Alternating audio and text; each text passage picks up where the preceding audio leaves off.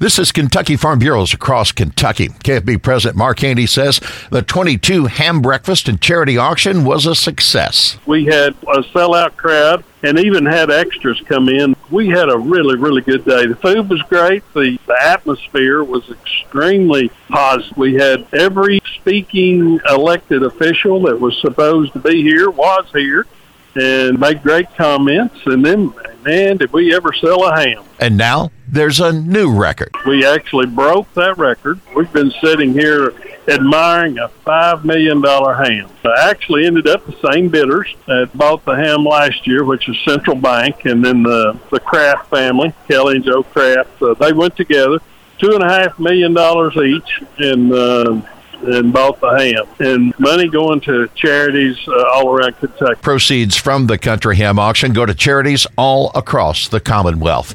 This is Across Kentucky.